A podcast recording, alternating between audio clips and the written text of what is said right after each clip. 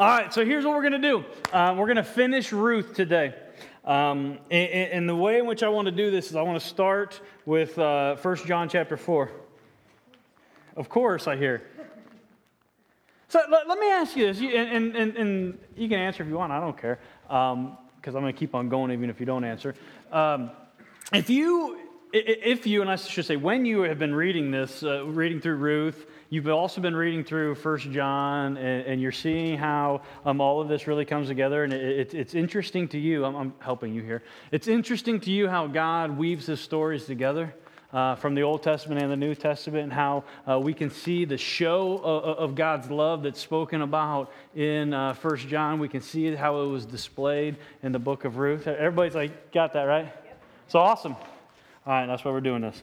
All right, so First uh, John chapter 4. I'm going to read verse 7, and I'm going to end um, with verse 19. Beloved, let us love one another, for love is from God, and whoever loves has been born of God and knows God. Anyone who does not love does not know God, because God is love. In this, the love of God was made manifest among us, that God sent his only Son into the world so that we might live through him. I love that because we, we focused on that last week about that living through him. And how can we live through him?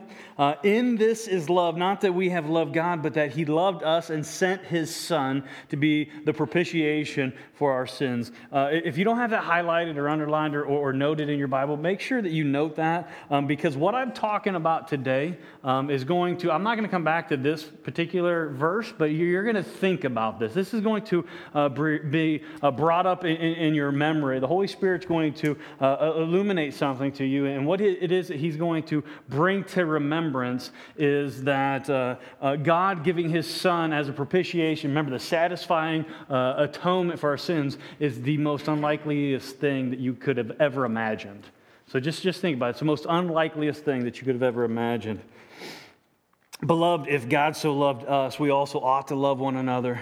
No one has ever seen God. If we love one another, God abides in us, and his love is perfected in us. Another side note, and this one's for free, that this abides in us. Just think of to continue in. This is something that, that is, it, we, we don't use the word abide a lot, but w- when we're talking about God's love abiding in us and He abiding in us and us in Him, it's we're continuing in Him. So think about that. To continue in something, you got to start, right? It doesn't have a, a, a, a, point in which you end. It says that we abide Him. It's a, a forever continuing in God's love and in God and Him in us. By this we know that we abide in Him and that He in us. So you can know, you don't have to wonder, uh, is God in me or not? Or am I? Well, it says here, by this we know, right? That we abide in Him. How is that? Because He has given us, us His Spirit. And we have seen and testify that the Father has sent his Son to be the Savior of the world. I, don't care how uh, secular or how um, atheistic anyone is, the, uh, the, the fact that Jesus walked on this earth is undeniable. So, so just think about that. I mean, because we have the, our friends that don't believe or don't want to believe or, or and I don't know. Well, well, historical evidence alone says that Jesus walked on this earth. So just, just keep that in mind. I lost my spot. Whoever confesses that Jesus is the Son of God, God abides in him and he in God. So we have come to know and to believe. You see how knowledge and belief is going together a lot here? The love that God has for us. God is love. And whoever abides in love abides in God. So there's a characteristic there, right? And God abides in him.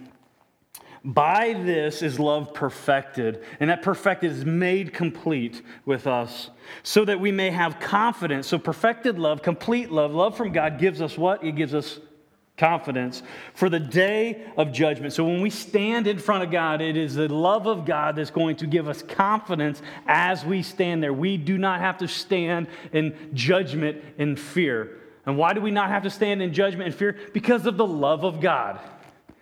This is not the, the, the, the, Bud Light, I love you, man kind of love. This is Christian love. This is agape love. There is no fear in love, but perfect love casts out fear. For fear has to do with punishment, and whoever fears has not been perfected in love. And this is where I want to end because this is where I want us to, to, to launch. We love because he first loved us. We love because he first loved us. Now, just keep that, that, that thought in mind. Keep that, um, okay, God loves me. And, and before I even loved God, what does it say? He loved me. He, he, he loved me. He has, and that's not just a, a, a liking towards, that's a deep compassion for. So think about that. Just let that sink in. So with that, I know you guys are just like, you're drilling in now, and you're like, okay, got it. Now turn to Ruth. Ruth chapter 4.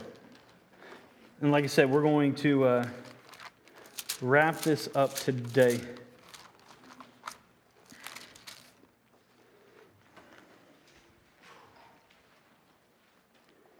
Hey, did these lights come up any more in the front here? These lights? Is that it?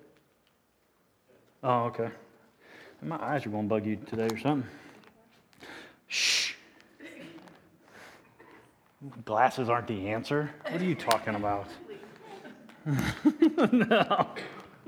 I'm, i just hold it closer. We'll be good. I don't need bifocals yet. All right, uh, chapter 4. Uh, we're in verse 13. We have uh, uh, uh, went through the, the, the, book here, and we, we started out with, um, uh, in, in, chapter one, we started out with a family who was uh, faced with a crisis, and this crisis was there was a famine in the land. Uh, and, and, Naomi and Elimelech and, her, and their two sons, they left uh, they, they, left Bethlehem, they left uh, Palestine there, and they went to Moab. And while they were in Moab, uh, Elimelech died, uh, Mahlon died, Chilion died. Uh, so it was just Naomi that was left with her two daughters in law. Uh, her, her, her daughters in law being Moabites, one being, we know one's Ruth. What's the other name? Oprah, Oprah. Somebody, I heard it. Somebody said Oprah. Orpah, right? So uh, Ruth decided to come back with Naomi. We've seen the faithfulness of Naomi come through and manifest through why Ruth wanted to come back with her. Uh, we, we, identified over the last few weeks that there um, a lot of, uh, of, reasons what, what took place or uh, the, the reason or the purpose that, that, that Ruth uh, did what she did when it comes to uh, going and gleaning the, the fields of Boaz and being able to provide for Naomi. But ultimately, like we, literally, yeah, we learned last week what a redeemer was. We, we learned that, that Boaz redeemed uh, Naomi and Ruth. And, and what we, we also know is what we're going to see today is the action in which um, Boaz took after he redeemed uh, Naomi's, the, the, the, the, property, the, the inheritance. He took uh, um, Ruth and he made her his wife. So this is where we pick up here in verse 13. So Boaz took Ruth, and that took is not me grabbing hold of Matt and running and taking him with me. That took is it means to marry. So it says here that, that so Boaz took Ruth and she became his wife, and he went into her, and the Lord gave her conception, and she bore a son. I think that's important because I, there, there are some people who um, uh, make comment uh, uh, about when, when uh, Ruth went to the threshing floor and she uncovered the feet uh, of, of, Boaz and laid down, that that uh, meant that they had sex. But what we understand is that's not true. It wasn't until they were properly married that this took place. And, uh, it says that when um, he went into her, that the Lord, it was, it was God's hand upon them, blessing them, gave a conception, and she bore a son. Which that's not something we just kind of overlook. This, this is huge. Wasn't she? It's not that, that, that a daughter's not important, but what a son does is it continues on the family line. And, and we see here that, um, uh, that, that, that uh, Naomi then, at that point, has another redeemer.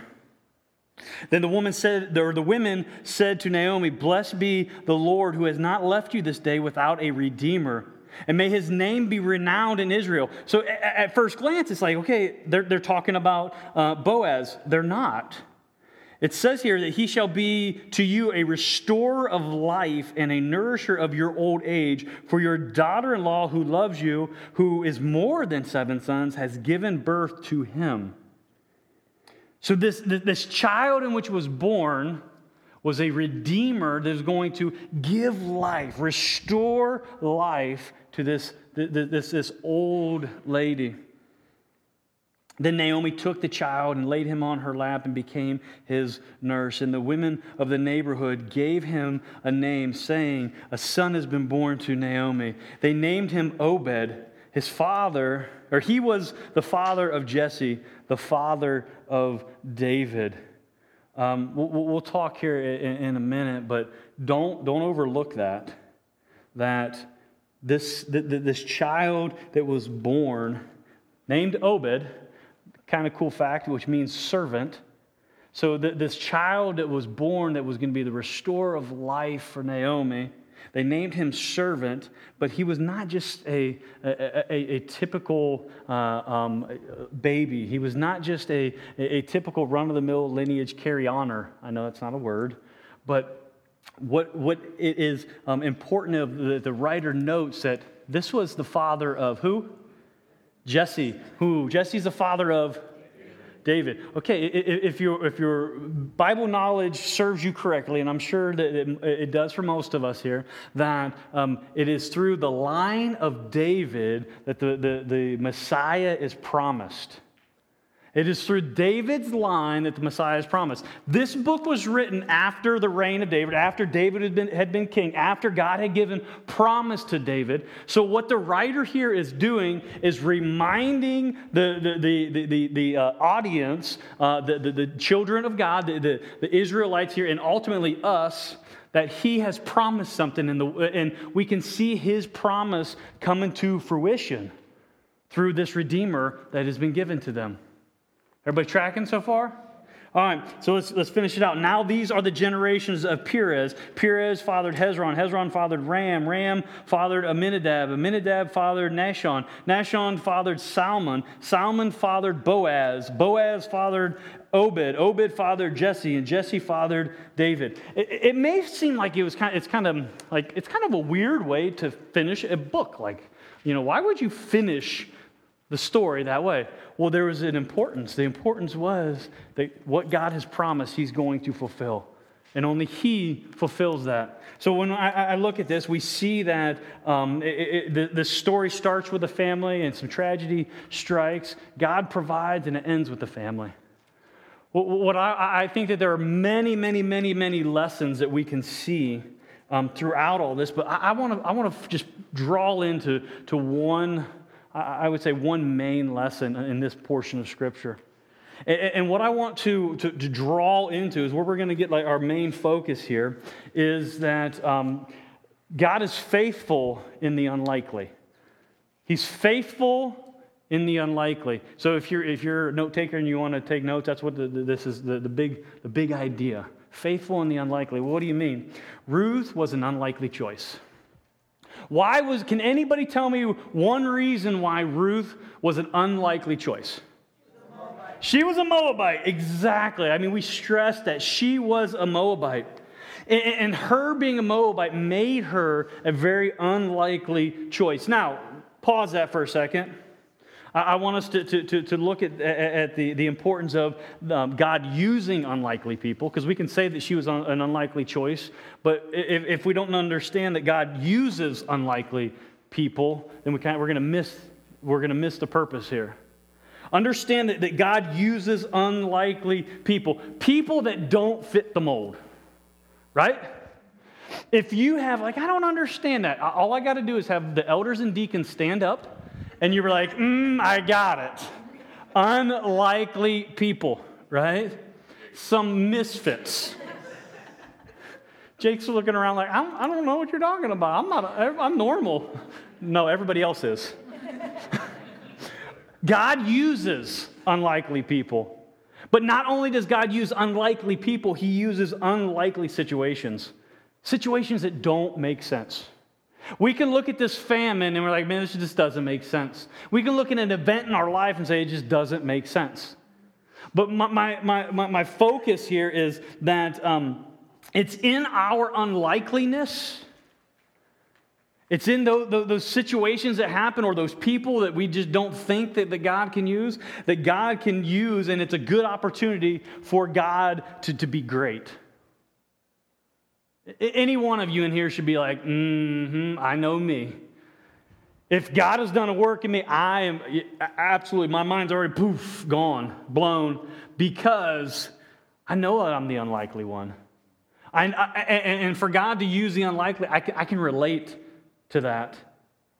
Now, not only, and as I was kind of just wrestling through this and working through this, I've seen that, you know, yes, Ruth is the unlikely candidate here. But why did Boaz end up choosing to marry Ruth? Why didn't, because it's a misconception that people think that, well, he was a redeemer, he had to. No, he did not have to. There was no legal obligation that he had to. He chose to. And why did he choose to marry Ruth? Why did he choose to, to, to uh, make her his wife? And, and as I was kind of asking this question, I was reminded that this is not something that is, is new to Boaz, the unlikeliness. Can anyone, this is for extra credit, can anyone, and I think this influenced his decision, can anyone, in one word, don't keep going on, can anyone tell me, without flipping any pages, who Boaz's mom is? You're a cheater. I know, but she's still a cheater. Rahab. Rahab. Okay, so wait a second. Let's put it, put it, put a little little little pause button on here. Okay, so Rahab. Yeah, Kim's my mom. That doesn't make no. Okay, Rahab. For those of you who don't know, for those of you who are, are it's not it's not clicking yet. It, it, will, but for or maybe you just haven't heard the story. Um, for those of you who don't know who Rahab is, hold your finger in Ruth and, and turn back to Joshua chapter six. I'm not going to read the whole story. What I'm going to read is just a, a, a snippet, so it gives you a little bit of, of um, a, a direction where you're going to go this week in your own time.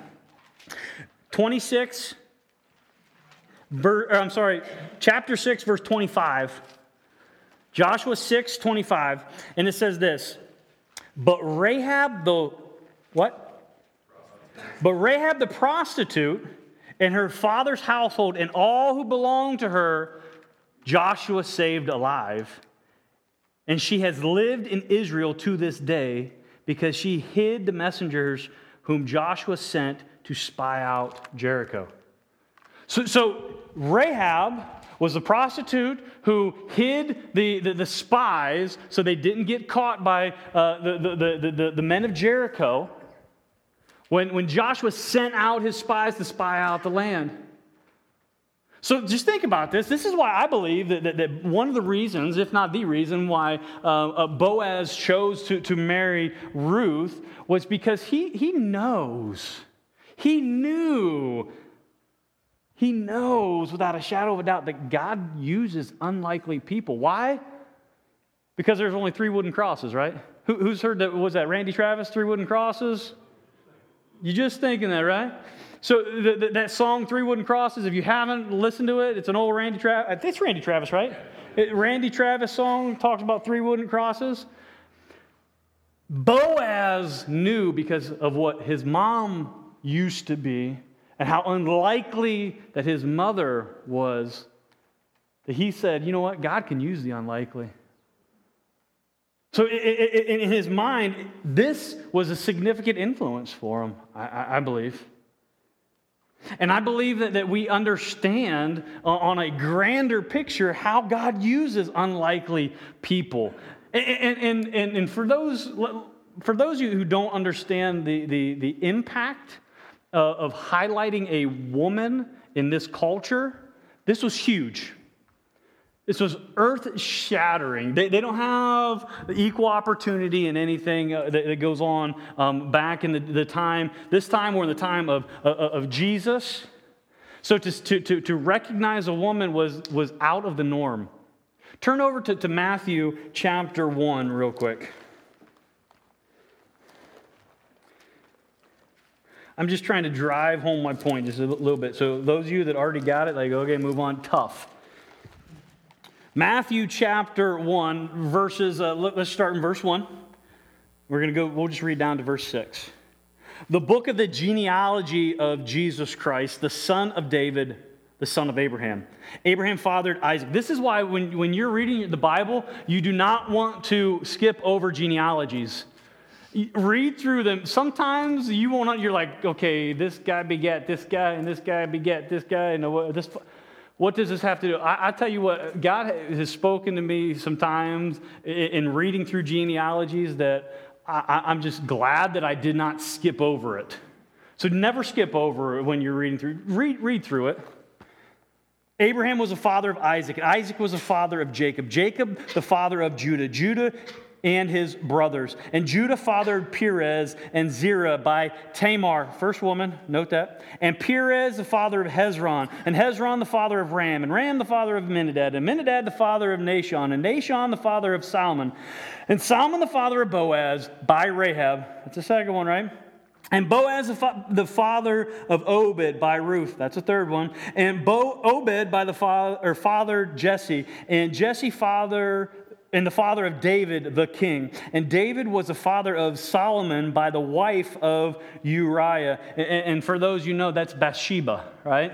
There's four women that are, that are, are right there in those, uh, those six verses.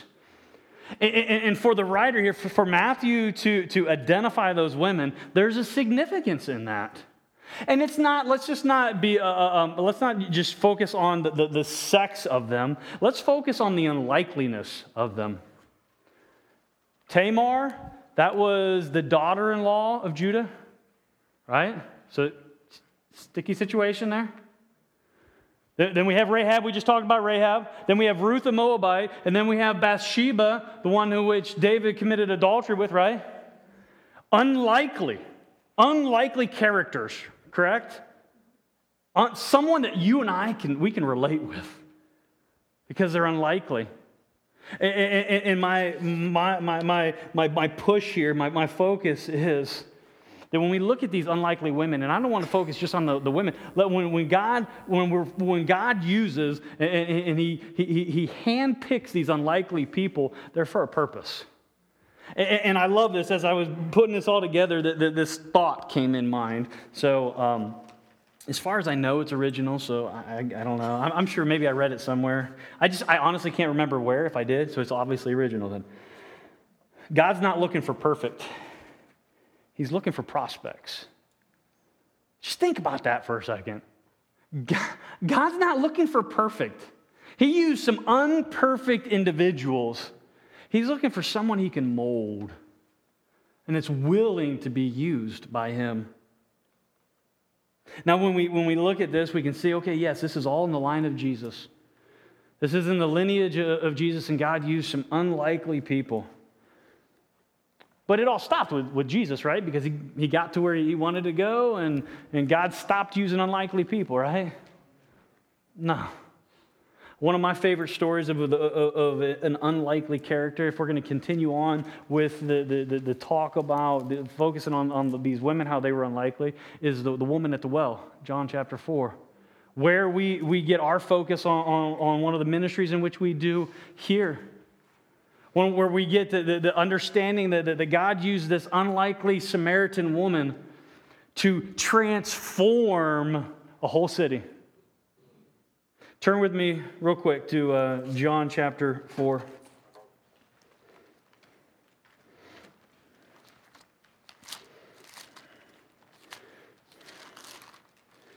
Now, I'm not going to read just for sake of time because I have some other things I want to talk about, but I'm not going to read the whole thing.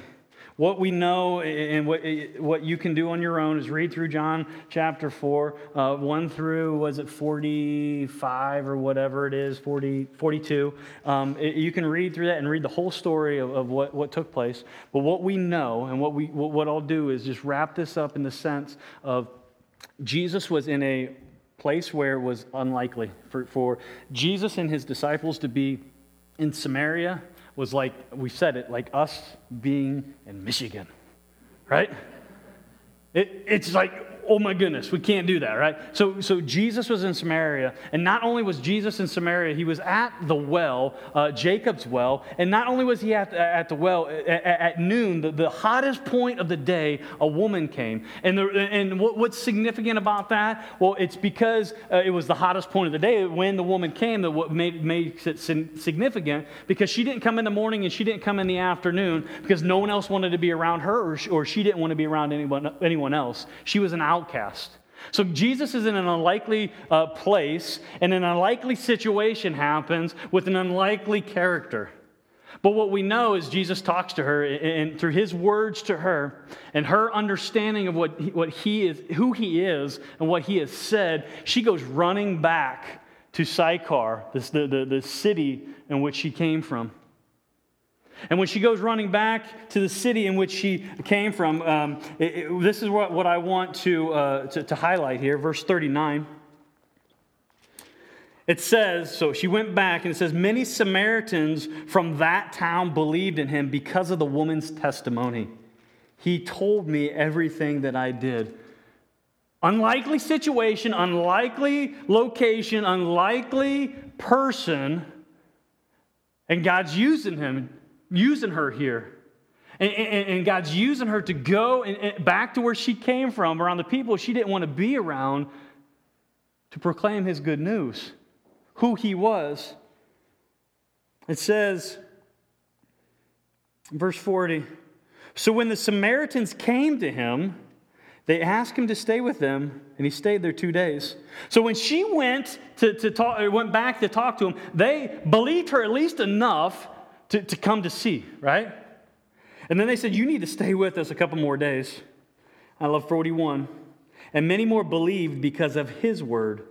They said to the, the woman, and this isn't like dishing or dissing her, like this isn't uh, uh, diminishing what she said. It says that they said, It is no longer because of what you said that we believe, for we have heard for ourselves, and we know that this is indeed the Savior of the world. God used the, the, the, the, the unlikely woman to draw the people to Jesus. And when they drew, when the people were drawn to Jesus, they heard for them, themselves the truth, and they says that many more believed. So, so just, let's just think of that on a practical level for y'all, for us all. So you're, you're the Samaritan. You need to, I need to, we need to go out and, and interact with the people in which we interact with on a daily basis, right? We need to tell them the truth in love, right? Tell them, interact with them, get them to say, you know what, I want to hear more. And then draw them in to where? To, to here, to the church, right?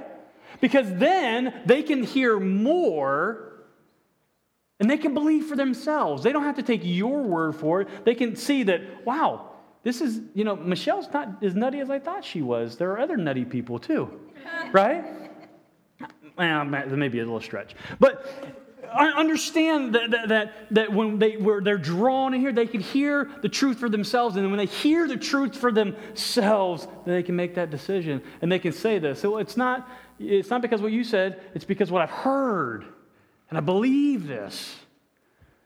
And I understand that, you know, I'm unlikely too. And I think that that's where we have to kind of kind of finish out or, or, or come to the realization is accept that you're unlikely. Because everybody, eh, I guess the, the politically correct term is unique, right? Everybody says, oh, I'm, I'm unique. No, you're unlikely. And God uses the unlikely. God's faithfulness, and I, I, I love this thought God's faithfulness shines brightest and the unlikeliness. Where, where does light shine the brightest? In the dark, right? God's greatness, his faithfulness, shines the brightest in the most unlikely or in the unlikeliness. Why does God use unlikely people in unlikely situations? To spread his message and for him to get all the glory. It's so that I can't say that I did it, or Jake, or whoever can say, hey, look what we've done. No, look what God has done because I'm unlikely. During Advent, we talked about the, the, the messengers, the, the shepherds, the unlikely messengers. The most crazy idea was to, to, to, for, for God to reveal himself to, to these outcasts and for those outcasts to go and spread his good news as we were talking through, and I, and I said that um, uh, for you to, to, to, highlight that verse in, in 1 John 4 about uh, God sent his son to be the propitiation, the, the satisfying atonement for, for us. The greatest unlikeliness, the greatest act of unlikeliness, the most unlikely, I don't know how much more I can emphasize this, the most unlikely the most unlikely thing for God to do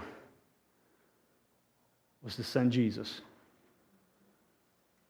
The most unlikely thing in all of human history, we can look to the cross and we can look to see the person and the work of Jesus Christ. Why is that unlikely? Because God stepped out of heaven and stepped into his creation. Why? Why, why, why did he do that? Because he first loved us.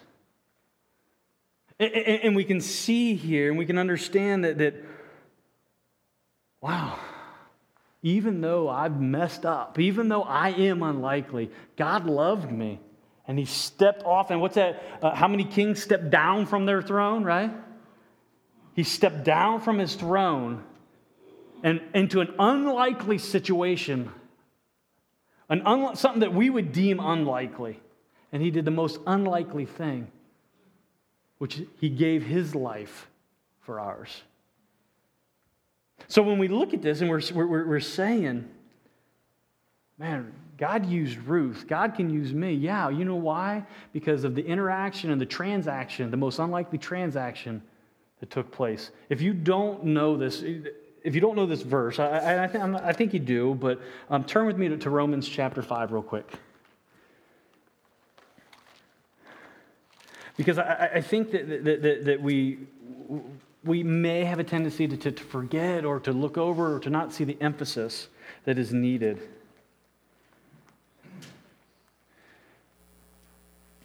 Romans chapter 5, verse 8, it says this. But God shows his what? His love. So, but God shows his love for us. And, and, and just sit there for a second. I don't know if God loves me. I don't know. I've never, you don't have to ask, you don't have to wonder because the Bible's clear that God shows his love. He's shown us his love, he's manifested his love. Just because you don't want to look at it, it's kind of like the dirt behind the refrigerator. Just because you don't want to look at the dirt behind the refrigerator doesn't mean it's not there, right? Or the mouse poop or whatever it is, you know? Just because you don't want to look at it doesn't mean it's not there. Just in the same sense, just because you don't want to look at God's love, maybe you don't know how to look at God's love. Just because you don't want to view and live and have that love abide in you doesn't mean it's not there. It says here, but God shows his love for us in that while we were still sinners, Christ died for us. I, I, this is one of those times where I don't think that, that this translation of the Bible does this, this, this verse justice because it says, yeah, while we're still sinners. Yeah, we're all sinners. No, but that's not what that word means, sinners. It's better translated enemies. While we were yet enemies of God, Christ died for us. I, I, I watched a movie on uh, Friday night that um, it was rated R, so don't throw rocks at me.